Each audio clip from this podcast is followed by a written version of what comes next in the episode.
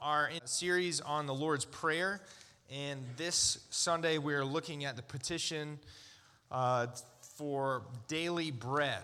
so I'm going to read two passages one from the book of Deuteronomy, one from the book of Matthew. And then I've also got two catechism questions up here. We've been doing this, looking at different catechisms. Uh, one is from the Heidelberg Catechism, one is from the Anglican Church of North America's Catechism. So I'm going to put that question up there, and if you feel comfortable, you can read the response uh, to, in the bold and underlined text. First, from Deuteronomy chapter 8. and you shall remember the whole way that the Lord your God has led you these 40 years in the wilderness, that he might humble you, testing you to know what was in your heart, whether you would keep his commandments or not. And he humbled you and let you hunger and fed you with manna, which you did not know, nor did your fathers know, that he might make you know that man does not live by bread alone, but a man lives by every word that comes from the mouth of the Lord. Your clothing did not wear out on you, and your foot did not swell these 40 days. Know then in your heart that as a man disciplines his son, the Lord your God disciplines you. Take care lest you forget the Lord your God by not keeping his commandments and his rules and his statutes, which I command you today. Lest which you have eaten, when you uh, have eaten and are full and have built good houses and live in them, and when your herds and flocks multiply, and your silver and gold is multiplied, and all that you have is multiplied, then your heart be lifted up, and you forget the Lord your God, who brought you out of the land of Egypt, out of the house of slavery who led you through the great and terrifying wilderness with its fiery serpents and scorpions, and thirsty ground where there was no water, who brought you water out of the flinty rock, who fed you in the wilderness with manna that your fathers did not know, that he might humble you and test you to do you good in the end. Beware lest you say in your heart, My power and the wealth of my hand have gotten me this wealth. You shall remember the Lord your God, for it is he who gives you power to get wealth that he may confirm his covenant that he swore to your fathers, as it is this day. And if you forget the Lord your God and go after other gods and serve them and worship them, I solemnly warn you today that you shall surely perish. And this second passage is from Matthew chapter 6. Therefore, I tell you, do not be anxious about your life, what you will eat or what you will drink, nor about your body, what you will put on. Is not life more than food and the body more than clothing? Look at the birds of the air. They neither sow nor reap nor gather into barns, and yet your heavenly Father feeds them. You are not, are you not of more value than they? And which of you, by being anxious, can add a single hour to his span of life? And why are you anxious about clothing? Consider the lilies of the field, how they grow. They neither toil nor spin. Yet I tell you, even Solomon in all his glory was not arrayed like one of these. But if God so clothes the grass of the field, which today is alive and tomorrow is thrown into the oven, will he not much more clothe you, O you of little faith? Therefore, do not be anxious, saying, What shall we eat? Or what shall we drink? Or what shall we wear? For the Gentiles seek after all these things, and your heavenly Father knows that you need them all. But seek first the kingdom of God and his righteousness, and all these things will be added to you. Therefore, do not be anxious about tomorrow, for tomorrow will be anxious for itself. Sufficient for the day is its own trouble. what does the fourth petition mean?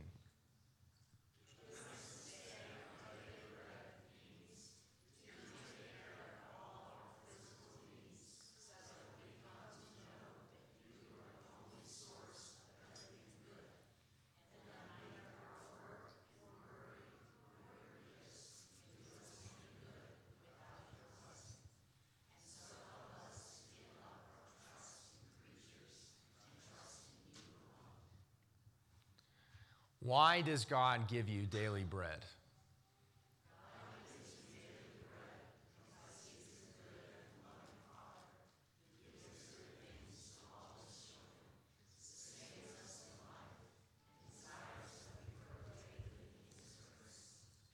Let me pray.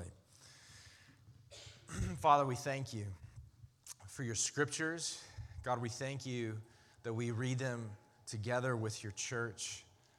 And God, I pray that as we are here today, I pray that our ears would be open, our hearts would be soft, that we would, in fact, be open to you speaking to us. Father, I pray that you would help the desires of our hearts to match the desires that you have for us. Would these scriptures work in this way on us? And would you help me to speak in that direction? Jesus, we love you and we thank you that you provide for your people, that you want good things and you give good things to us. Amen.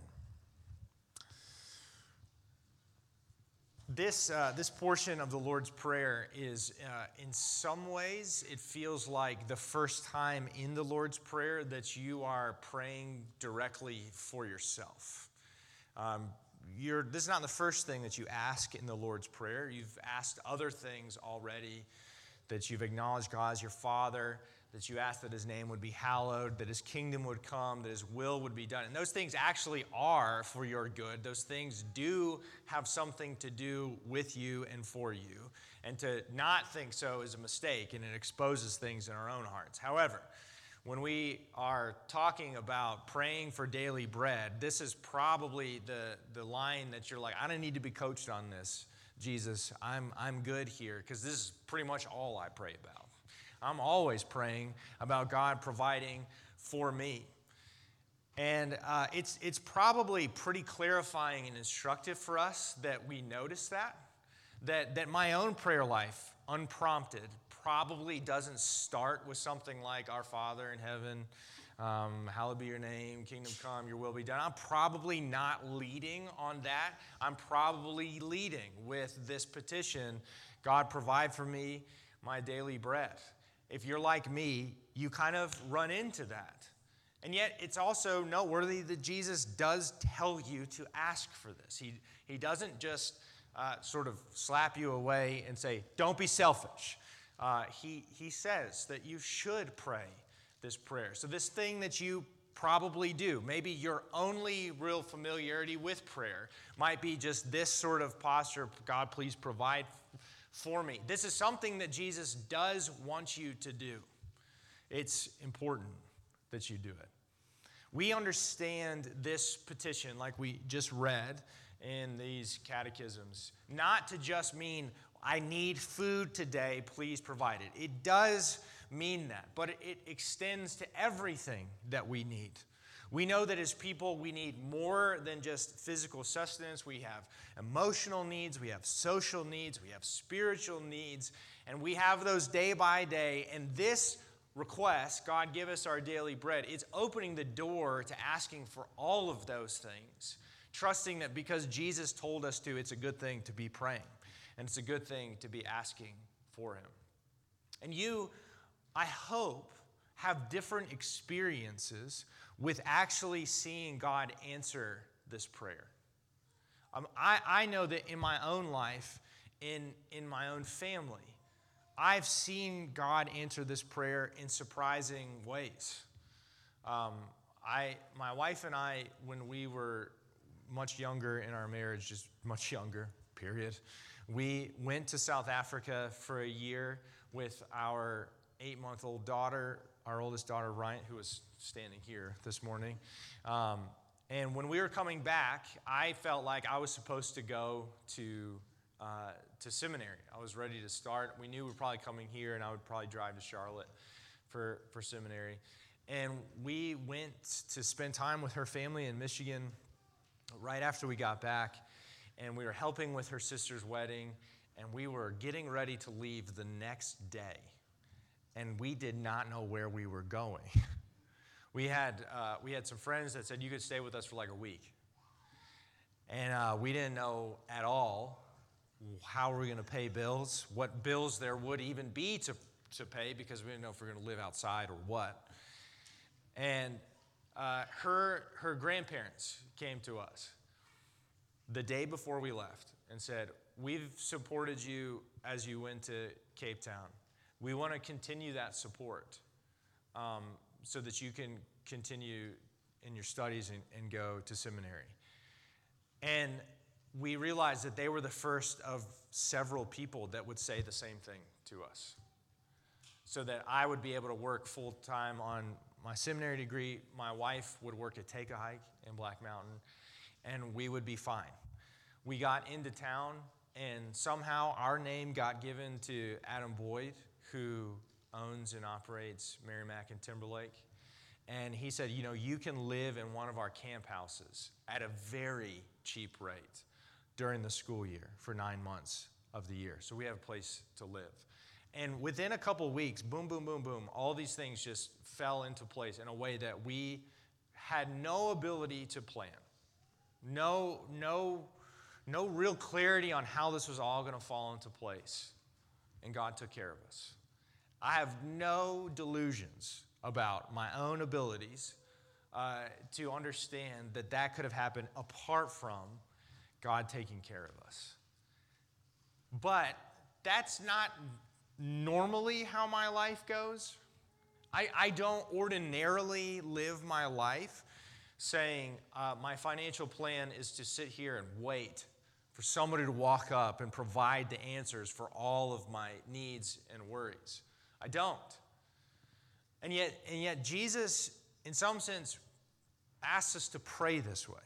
Now, he doesn't, he doesn't say you should work this way. I'm, I, I think getting a job and savings and, and financial planning, that's all good. Those are good things. And Jesus is not saying don't do that.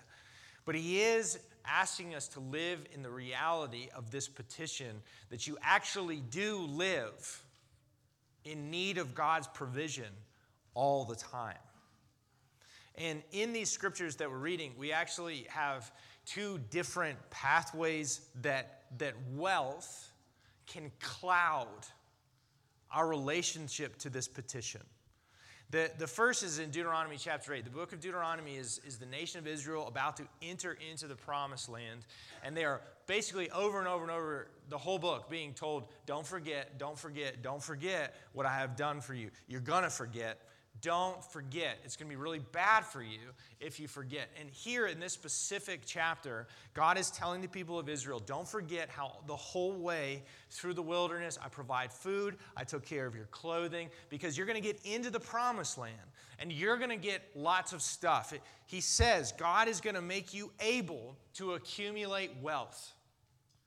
And, and when you accumulate that wealth, you will forget and you will delude yourself. And you will think all, of the comfort, all of the riches, all these things are here because I earned them and I have provided for myself.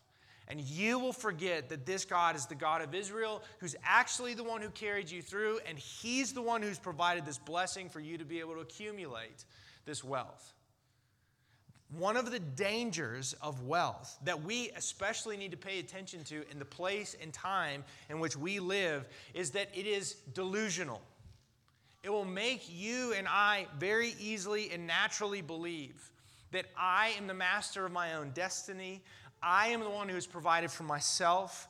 I am the one who's identified the needs that I have, and I have done it. And I don't really think about praying for my daily bread because I provide my daily bread.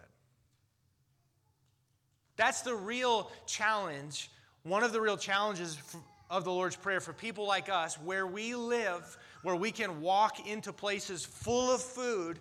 And for many of us, you have a budget and you have to buy buy smartly, and some of us, we can buy whatever it is we want, or somewhere in between. But basically, we believe that this whole building full of food is open for my choosing, and I will provide for myself. And if I cannot have what it is that I need, then I need to take it upon myself to fix this problem. It is our natural disposition towards ourselves, it is our disposition towards other people. It is, it is our inclination, our disposition culturally to look at people standing on the side of the road and to assume that is because they did not provide for themselves knowing nothing about them or what has happened to them. We just assume they don't have because they have not provided for themselves. Because wealth is delusional, it insulates us. It insulates us from, from our own size, it insulates us from the vagaries of this world, and it causes us to believe that fundamentally I am the answer to my own prayer. I give me my daily bread. And God warns the people of Israel that this is incredibly dangerous. It is, it is going to destroy them, and it will destroy you. This delusion that you do not rely upon God for everything that you have is, is a delusion that, that will wreck you. The, the sad thing is that it's, it's probably tempting to read that and say, Does that mean I'm going to lose all my stuff? That God's going to punish me and take away all my stuff. And that's not the worst thing that can happen to you. The worst thing that can happen to you is you keep all your stuff and you forget Him. And that will kill you. Now, this is not the only thing that can happen to you with wealth. You can, you can have amnesia generated by the comfort of your own wealth, the accumulation of your own bread. But you can also be paralyzed by obsession. Now, Jesus, in the Sermon on the Mount, he tells his people to not be anxious, to, to in fact trust that God does provide for his people. That you can look in the natural world and you can see all of these things plants in the field, birds in the trees. And he's saying, not look how awesome they are, but he's saying, look how, in essence, cheap and, and disposable they are. And God still provides for them. He will, he values you more. And won't you trust him to provide for you as well? There is something happens though, when you have much. The power of greed is such that it provokes not necessarily contentment, but anxiety. Jonathan Pennington, in writing about this Sermon on the Mount in this section, he says, The double souled nature of greed is that you will lose the single focus on God who provides and in that double, that twinning of your soul, the focus on God and, you will perpetually be a person of craving. Greed does not have a level at which once you acquire, then you say, This is enough. A heart of greed reaches the level you previously had ambitions towards. You arrive there and say, But just a little more. And that becomes the obsession of your soul, the focus, the gaze of your mind. And so you become the kind of person that Jesus warns you against. You become an anxious person. We usually only read this in the sense of somebody who does not have, and it applies there as well. But the person who has nothing and is anxious for what they do not have, and the person who has much and is anxious for what they do not have, they are not fundamentally too different. It looks different on the outside, it manifests differently, but the problem presents in similar ways. If your focus is on your stuff, if your obsession is on your things, then you will be driven and plagued by anxiety for more. And people in this country, a place of profound wealth, vastly more than any other place and any other time in history, we are a profoundly anxious people more anxious, it seems, than anybody ever. How did that happen? Because we have focused on our stuff. And again, Jesus is specifically using the example of food and clothing, but you know what animates the cravings of your own soul. It, it, can be for all kinds of things that you lack and do not have the approval of other people, the position you want promotion to.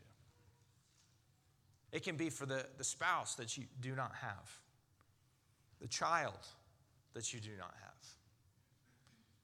All of these things, good. Jesus is not saying don't want good things. It's not what he's saying. He's saying that your Father has good for you. And will you trust Him to look after you? Will you trust Him in the lack that you experience? Will you trust Him with all of your desires for the best things in life? Will you trust Him with all the things in your life that are petty and passing away?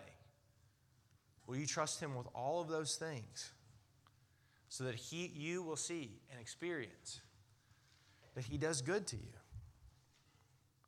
The reality is that the feeling of lack, that the feeling of not having enough, of not getting whatever we need materially or spiritually or emotionally, is a persistent part of the human experience. The longing to have all of that suffering relieved is going to be unfulfilled. I, I, I have definitely caught myself praying to God, please don't let anything bad happen to me, ever. And that I, I feel fine saying that to God. That is my preference, that nothing bad ever happens to me. Also, not just me, but my wife, and also my kids. But that's it. You know, do whatever you want with anybody else, but just me and those five other people. And when they get married and have kids, they're also them. So, me and, well, parents, my parents, and my siblings, and their spouses and their children. Oh, there, that is the nothing bad, just nothing bad happened to me. That's all I want. Then you can do whatever you want with everybody else. I don't want anything bad to happen to me. I don't want to feel the lack. I don't want that. I don't want to feel what it means to pray, give us today our daily bread, and to wonder where the daily bread is going to come from.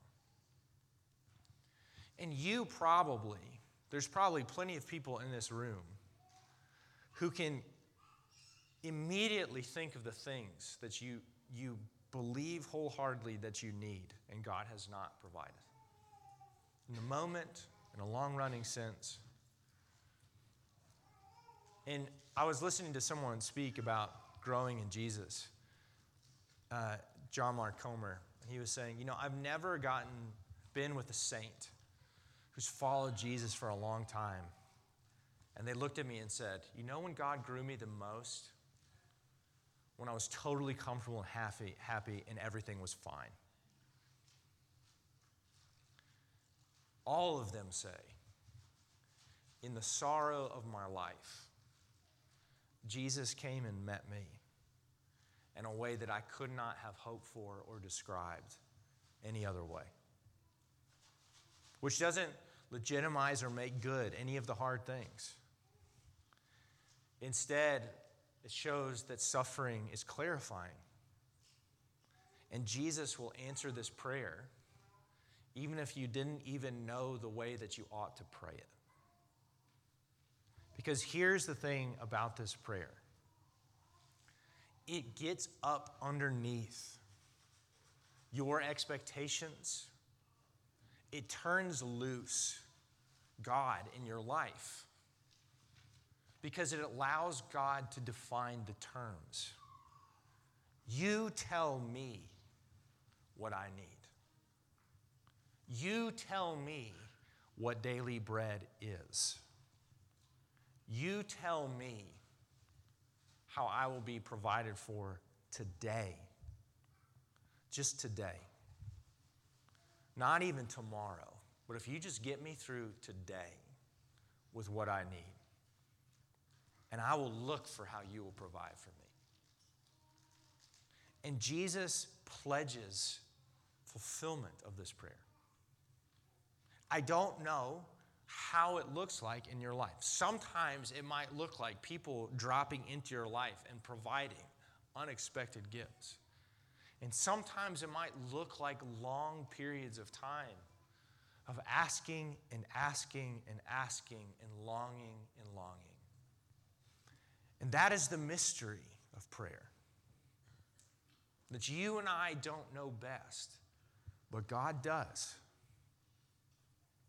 And ultimately, this language that Jesus uses is not a mistake. He, he is not just Jesus on the mountain he is the God who is speaking to the people of Israel on the edge of the promised land. And he tells his people then, I am the one who sent you the manna, and I will yet feed you. And it is the same God who will look at his people in John chapter 6 and say, I am bread of life. I will not withhold from you what you need. You have to come feast on me. You have to eat my flesh and drink my blood because I am the bread of life. And no good thing will be withheld from you. You, you may not understand how this fulfillment or lack thereof squares with this prayer. You are meant, though, to look at that experience through the lens of Jesus. Jesus is not just putting this into your lap for you to shoot up into the sky wistfully a few times a day or as many times as it troubles you throughout your life. You are meant to pray this prayer in honest giving of yourself before God, but understanding that Jesus is the bread of life. And he will not withhold daily bread from you because he will not withhold himself from you.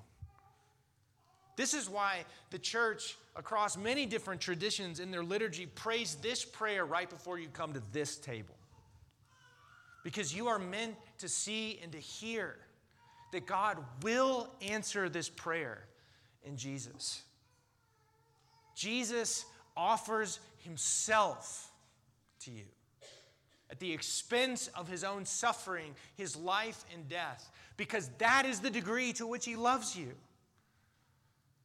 He will not abandon you to all of your loss. He will not abandon you to hunger and to thirst, to not being married like you wish, to not having as many children as you wish, to not having the vocation that you wish, or any other kind of need that you could list for Him. He will not abandon you to those things because, in the very worst things that you will face, Jesus gave Himself to you and for you, that you would feast on His own life and He will carry you through all the way until the end.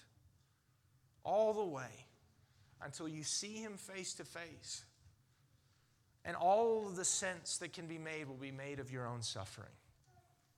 And every lack and hunger will be fulfilled. And every tear that you cry will be wiped away. Because He is the bread of life.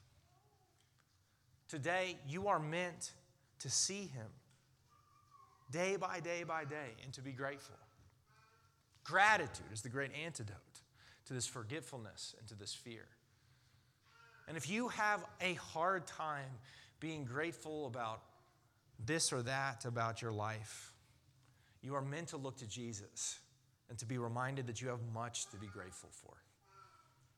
A superabundance, an infinitude of love and kindness to be grateful for in Jesus.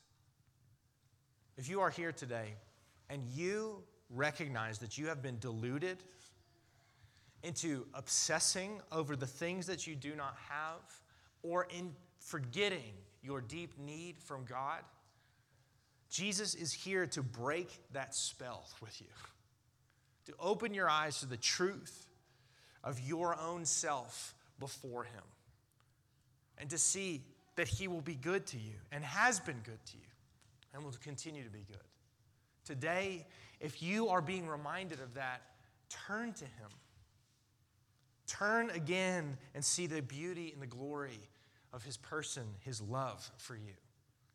And if you are here today and your life is dominated by your appetites, it is dominated by your lust for what you do not have, you are meant to be freed in Jesus. You are meant to come under His daily care.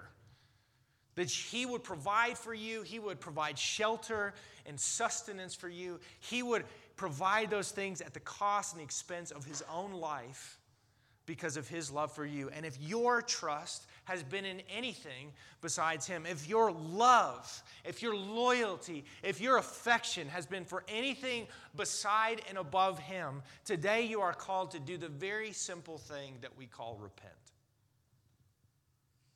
You're supposed to leave those things behind and come home to Him.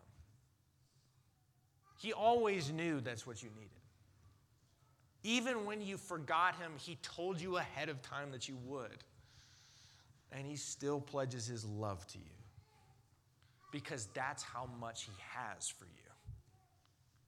So if today you are realizing your delusion, your obsession, leave aside those things, turn and respond to Jesus. Say the thing that Christians have said for 2,000 years I am so sorry. I've blown it again. And He will provide for you exactly what you need. Because that is who He is. He is the bread of life. Find your place at His table. Let me pray for us. Jesus, we thank you for your loving kindness towards us. We thank you, God, that you have given everything that we need.